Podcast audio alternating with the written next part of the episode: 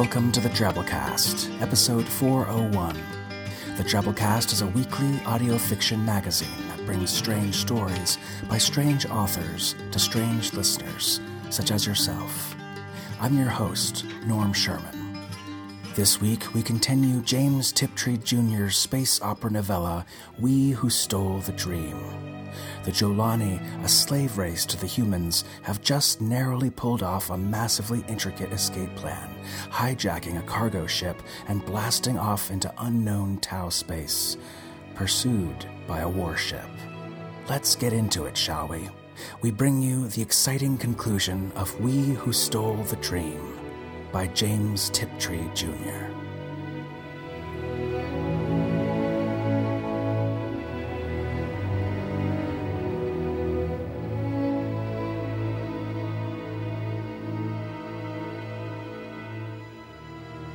We Who Stole the Dream by James Tiptree Jr. Part 2.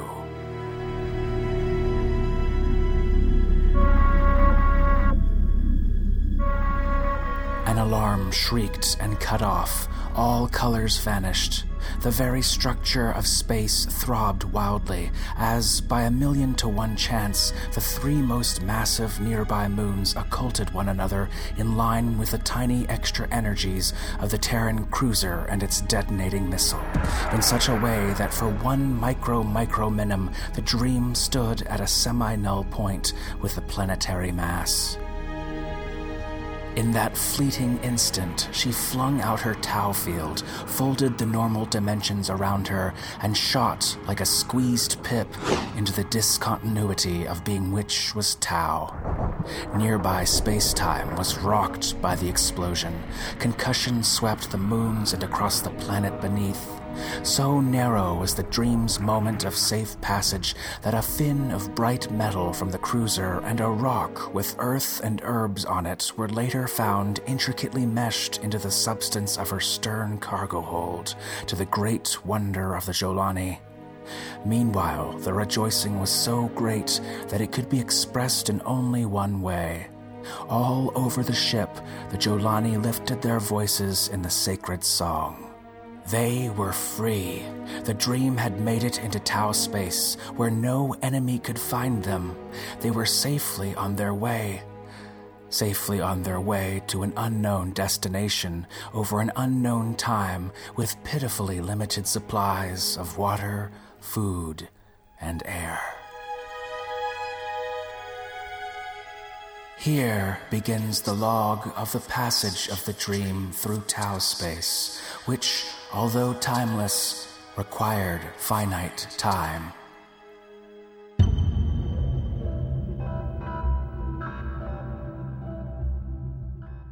Jat Khan let the precious old scroll roll up and laid it carefully aside to touch the hand of a co-mate. He had been one of the babies in the Amlot containers. Sometimes he thought he remembered the great night of their escape. Certainly he remembered a sense of rejoicing, a feeling of dread nightmare blown away. The waiting is long, said his youngest co-mate, who was little more than a child. Tell us again about the Terran monsters. They weren't monsters, only very alien, he corrected the child gently. His eyes met those of Salasvati, who was entertaining her young co-mates at the porthole of the tiny records chamber. It came to Jat Khan that when he and Salas were old, they might be the last Jolani who had ever really seen a Terran. Certainly the last to have any sense of their terror and might, and the degradations of slavery burned into their parents' souls. Surely this is good, he thought, but is it not also a loss in some strange way? Reddish, or sometimes yellow or brownish, almost hairless, with small bright eyes, she was telling the child, and big, about the distance to that porthole there.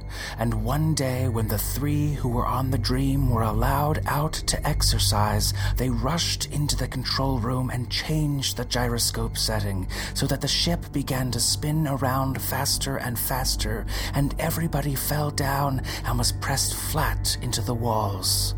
They were counting on their greater strength, you see.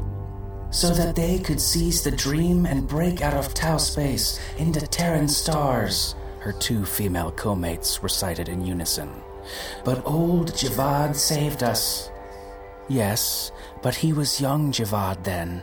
By great good luck, he was at the central column, right where the old weapons were kept that no one had touched for hundreds of days. A co-mate smiled. The luck of the Jolani? No, Jat Khan told her. We must not grow superstitious. It was simple chance. And he killed them all, the child burst out excitedly. A hush fell. Never use that word so lightly, Jat Khan said sternly. Think what you are meaning, little one. Jela Sanatha. As he admonished the child, his mind noted again the incongruity of his words. The little one was already as large as he, as he in turn was larger and stronger than his parents. This could only be due to the children's eating the Terran mixed food from the ship's recycler, however scanty. When the older ones saw how the young grew, it confirmed another old myth that their ancestors had once been giants who had diminished through some lack in the planet's soil. Was every old myth legend coming true at once? Meanwhile, he was trying once more to explain to the child and to the others the true horror of the decision Javad had faced and Javad's frenzy of anguish when he was prevented from killing himself in atonement. Jat Khan's memory was scarred by that day. First, the smash against the walls, the confusion, the explosions, their release, and then the endless hours of ritual argument, persuading Javad that his knowledge of the ship was too precious to lose. The pain in Javad's voice as he confessed, I thought also in selfishness that we would have their water, their food, their air.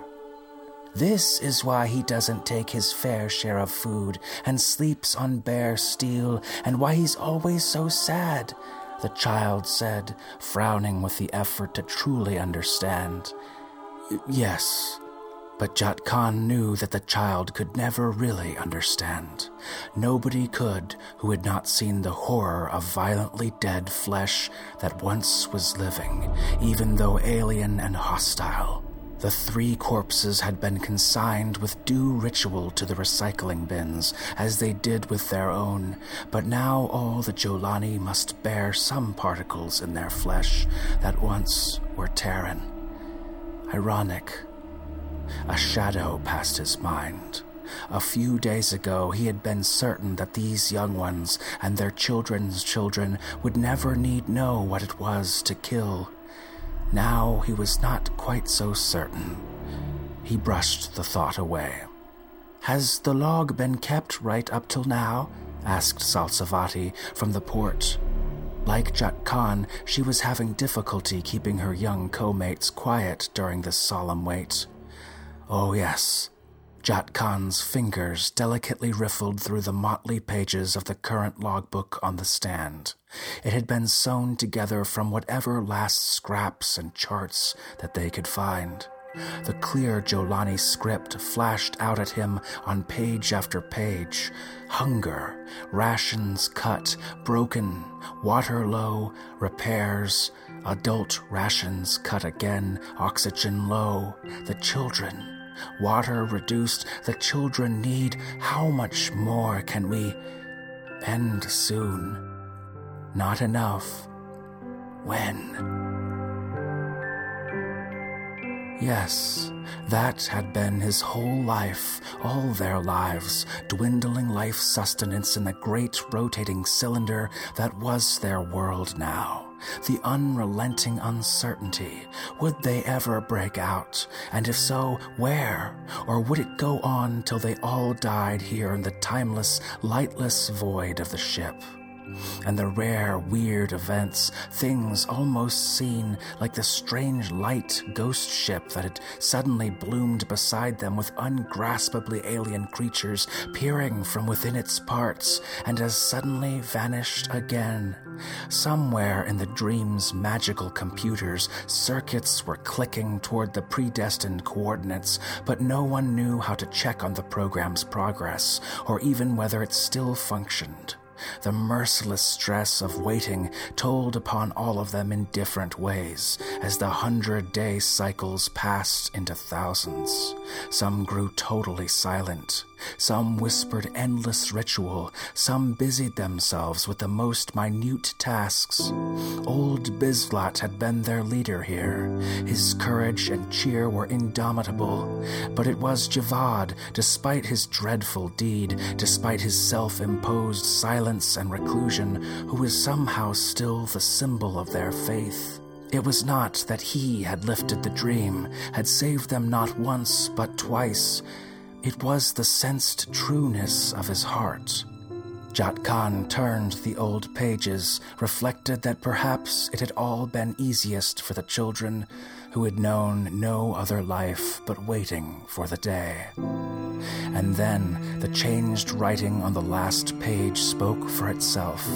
There had come the miracle, the first of the days, all unexpectedly as they were preparing for the 3,000th and something sleep period. The ship had shuddered, and unfamiliar meshing sounds had rumbled around them. They had all sprung up wildly, reeling in disorientation. Great strainings of metal, frightening clanks, and the old ship disengaged her Tau field to unfold her volume into normal space. But what space indeed?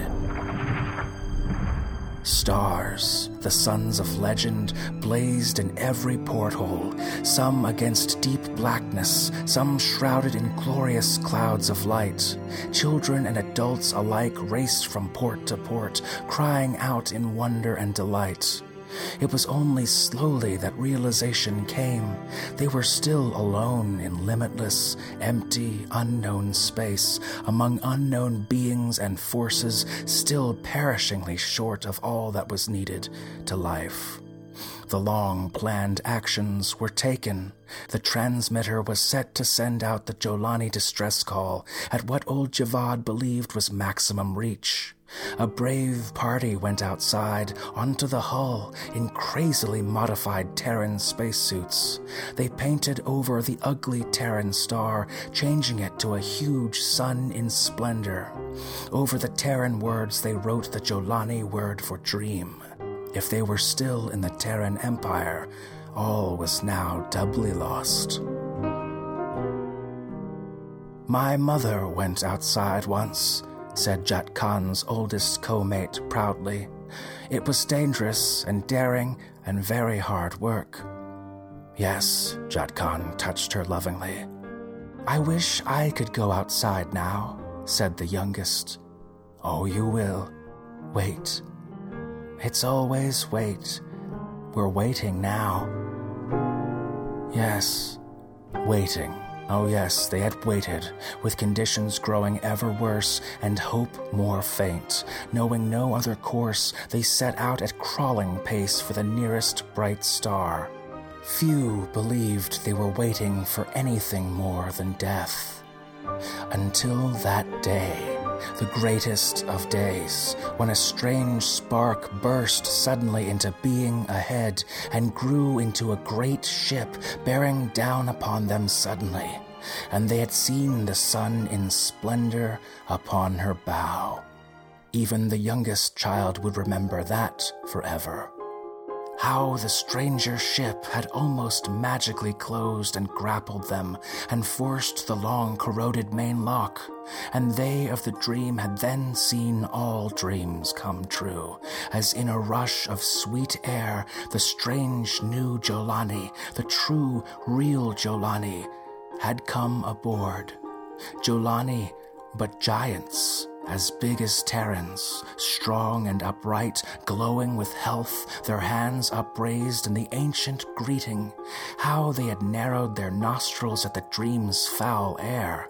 How they had blinked in wonderment as the song of thanksgiving rose up around them. Through it all, their leader had patiently repeated in strange but understandable accents, I am Conrid Gemnal Vasid. Who are you people? And when a tiny old Jolani female had rushed to him with leaves torn from the hydroponics bed and tried to wreathe him, crying, Jemnal, Jemnal, my lost son, oh my son, my son. He had smiled embarrassedly and stooped to embrace her, calling her mother, before he put her gently aside. And then there was the explanations, the incredulity, as the great new Jolani had spread out to examine the dream, each with their train of awe-struck admirers. They had scanned the old charts and opened and traced the Tau program with casual skill. They too seemed excited. The dream, it seemed, had performed an unparalleled deed. One of the giants had begun questioning them, arcane, incomprehensible questions as to types of Terran ships they had seen, the colors and insignia numbers of the Terrans' clothes. Later, later, Conrad Jemnal said, and then he'd begun the practical measures of bringing in food and water and recharging the air supply. We will plot your course to the sector base, the great Jolani told them. Three of our people will go with you when you are ready. In all the excitement, Jat Khan found it hard to recall exactly when he had noticed that their Jolani saviors were also well armed. They are patrol spacers, old Bizlat said wonderingly. Conrad is a military title. That ship is a warship, a protector of the Jolani Federation of Worlds. He had to explain to the young ones what that meant. It means we're no longer helpless. His old eyes glowed.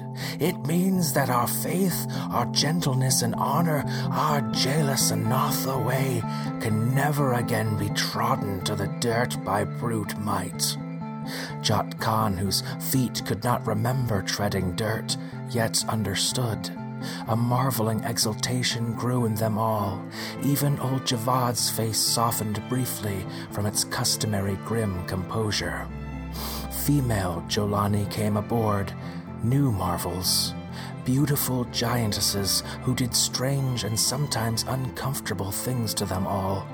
Jat Khan learned new words inoculation, infestation, antisepsis. His clothes and the others were briefly taken away and returned looking and smelling quite different. He overheard Conrad Jemnal speaking to one of the goddesses. I know, Kanlal, you'd like to strip out this hull and blow everything but their bare bodies out to space, but you must understand that we're touching history here. These rags, this whole pathetic warren is hot, living history.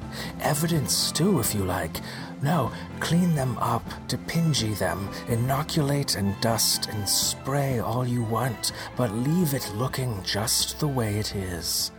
But Conrad, that's it. Jat Khan had not long to puzzle over that. It was the day of their great visit to the wonderful warship. There they saw and touched marvels, all giant sized, and then were fed a splendid meal, and afterward all joined in singing, and they learned new words for some of the old Jolani songs. When they finally returned, the dream seemed to be permeated with a most peculiar odor, which made them all sneeze for days. Soon afterward, they noticed that they were doing a lot less scratching. The fritlings that had been part of their lives for so long seemed to be gone. They sent them away, Jat Khan's mother explained. It seems they are not good on ships. They were killed, old Javad broke his silence to remark, tonelessly. The three giant Jolani spacers who were to get them safely to the sector base came aboard then Conrad Gemnal introduced them. And now I must say goodbye. You will receive a warm welcome. When they sang him with the others farewell, it was almost as emotional as on the first day. Their three guardians had been busy at mysterious tasks in the dream's inner workings. Old Bizlat and some of the other males watched them keenly, trying to understand, but Javad seemed no longer to care. Soon they were plunged back into Tau space, but how different this time, with ample air and water and food for all. In only ten sleep periods, the now familiar shudder ran through the dream again, and they broke out into daylight with a blue sun blinding in the ports. A planet loomed up beside them. The Jolani pilot took them down into the shadow darkened limb, sinking towards a gigantic spaceport. Ships beyond count stood there, ablaze with lights, and beyond the field itself stretched a vast jeweled webwork, like myriad earthly stars. Jat Khan learned a new word city. Almost at once, the dream's five elders had been ceremoniously escorted out to visit the high elders of this wondrous new place. They went off in a strange kind of landship. Looking after them, the dream's people could see that a lighted barrier of some sort had been installed all around the ship. Now they were simply awaiting their return. They're taking so long, Jat Khan's youngest co mate complained. She was getting drowsy. Let us look out again, Jat Khan proposed. May we exchange places, Sarasvati? With pleasure. Jat Khan led his little family to the port as Sarasvati's moved back, awkward in the unfamiliar sternward wait. Look out beyond, she said. There are people. It was true. Jat Khan saw what seemed to be an endless multitude of Jolani in the night, hundreds upon hundreds upon hundreds of pale gray faces beyond the barrier, all turning towards the dream. We are history, he quoted Conrad Gemnal. What's that? An important event, I think. See, here come our elders now. There was a commotion, a parting in the throng, and the landship which had taken the elders away came slowly out into the free space around the dream. Come look, Salsavati. Craning and crowding, they could just make out their elders and their giant escorts emerging from the landship, taking warm ritual leaving of each other. Hurry, they'll tell us all about it in the center. It was difficult, with the ship in this new position and everything hanging wrong. Their parents were already sitting sideways in the doors of the center shaft. The youngsters scrambled to whatever perches or laps that they could find. The party of elders could be heard making their slow way up from below, climbing the long unused central ladders to where they could speak to all. As they came into view, Jat Khan could see how weary they were, and how their dark eyes radiated excitement and exultation, yet with a queer tautness or tension stretching their cheekbones as well, he thought. We were indeed warmly received, old Bizlat said when all had reached the central space. We saw wonders it will take days to describe. All of you will see them in due time. We were taken to meet the high elders here and ate the evening meal with them. He paused briefly. We were also questioned by one particular elder about the Terrans that we've known. It seems that our knowledge is important, old as it is. All of you who remember our previous life must set yourselves to recalling every sort of small detail the colors of their spacers' clothing, their ornaments of rank, the names and appearance of their ships that came and went. He smiled wonderingly. It was strange to hear Terrans spoken of so lightly even scornfully. We think now that their great empire is not so mighty as we believed. Perhaps it has grown too old or too big. Our people, he spoke with his hands clasped in thanksgiving, our people do not fear them. A wordless, incredulous gasp of joy rose from the listeners around the shaft. Yes, Bizlat stilled them. Now, as to what is ahead for us, we are, as you must understand, a great wonder to them. It seems our flight here from so far away was extraordinary, has moved them very much, but we are also, well, we're so very different like people from another age. It is not only our size, their very children know more than we do of practical daily things. We could not quietly go out and dwell among the people of this city or the lands around it, even though they are our own Jolani of the faith. We elders have seen enough to understand that, and you will too. Some of you may already have thought on this. Have you not? A thoughtful murmur of assent echoed his words from door after door. Even Jat Khan realized that he had been wondering about this same thing somewhere under his conscious mind. In time, of course, it will be different. Our young or their young will be as they are, and we all can learn. He smiled deeply, but Jat Khan found his gaze caught by old Javad's face. Javad was not smiling.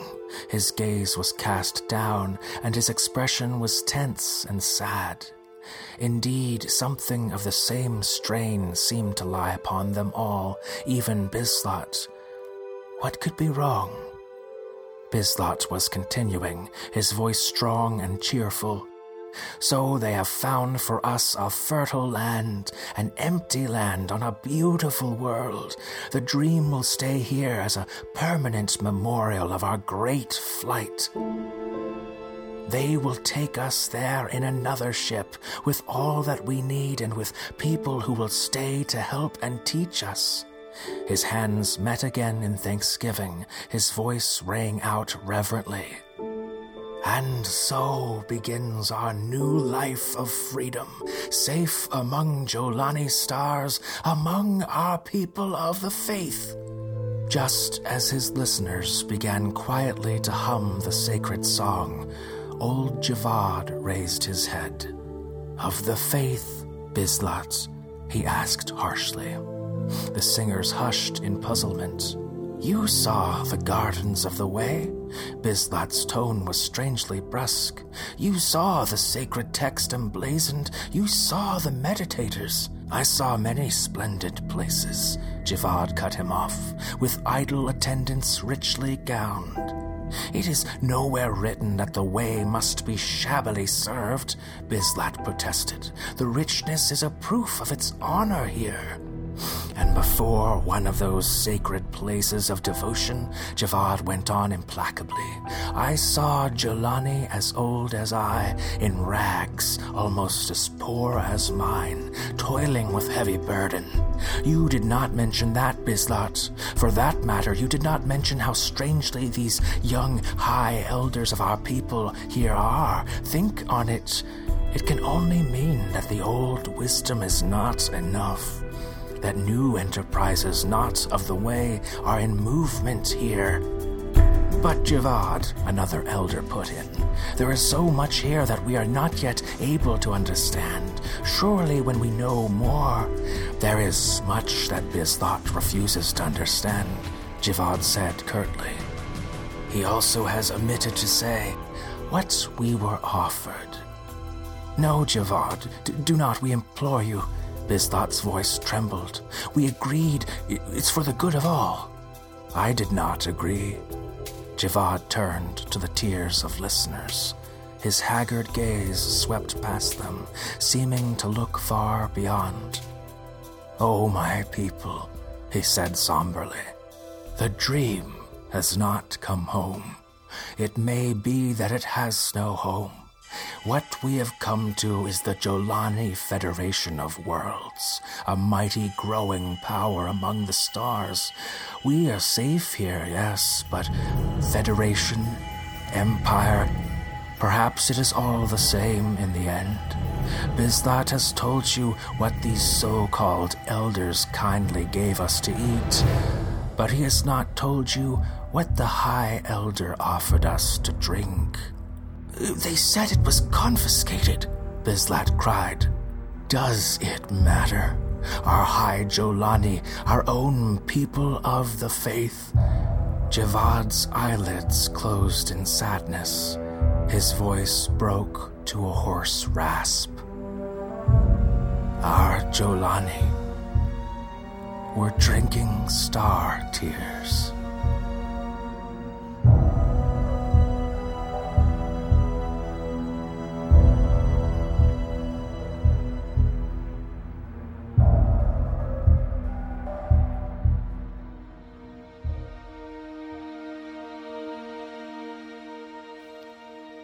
That was our story. Abraham Lincoln once said, Nearly all men can stand adversity, but if you want to test a man's character, give him power. Old Honest Abe would surely admit after hearing this story that this truth is not only limited to man. We're excited to bring you new commissioned work the next three weeks for Women and Aliens Month here on the Drabblecast, written by amazing women writers, all about one of mankind's greatest speculative thought preoccupations extraterrestrials. I think you're going to love these stories. One of our amazing editorial staff, Sandra Odell, spent a lot of time picking and reading and editing and basically doing everything behind the scenes to get this month together. And I hope you wind up appreciating that as much as I do. We'll also be bringing you a great reissued DC story from the archives as a Drabblecast Director's Cut special, where I interview acclaimed author Kristine Kathryn Rusch on her hit story, Sing. Not to mention a really amazing surprise story for you folks who support us at the $10 a month level and are hooked into our bonus premium content feed, Drabblecast B-Sides. So yeah, the rest of March is going to be jam-packed with awesomeness, folks. Wait, wait, wait, wait. Back up, Norm. You guys have a premium content bonus feed with more stories? Why, yes, we do, person from the rural American South. Yes, we do. See, Drabblecast is able to purchase rights to stories like the one you heard today and the hundreds upon hundreds of other days that we've run stories through the generous support of listeners such as yourself. Your donations are put to good use. I hope you agree as a fan of the show. You can go to our website, drabblecast.org, and donate to help our podcast keep going and growing in any amount you choose as a one time donation. Or you can sign up for a regular automated monthly donation in any amount two bucks, five bucks. If you can manage 10 bucks, though, you get hooked up into that premium exclusive content zone where new stories and other exciting things for your ears come at you each month in addition to the weekly show. So consider helping out. We greatly appreciate it. Simply go to drabblecast.org and click support the show there at the top. You rock. All right, folks, let's close things out this week with our weekly 100 character story winner by Brian with a Y. Here goes.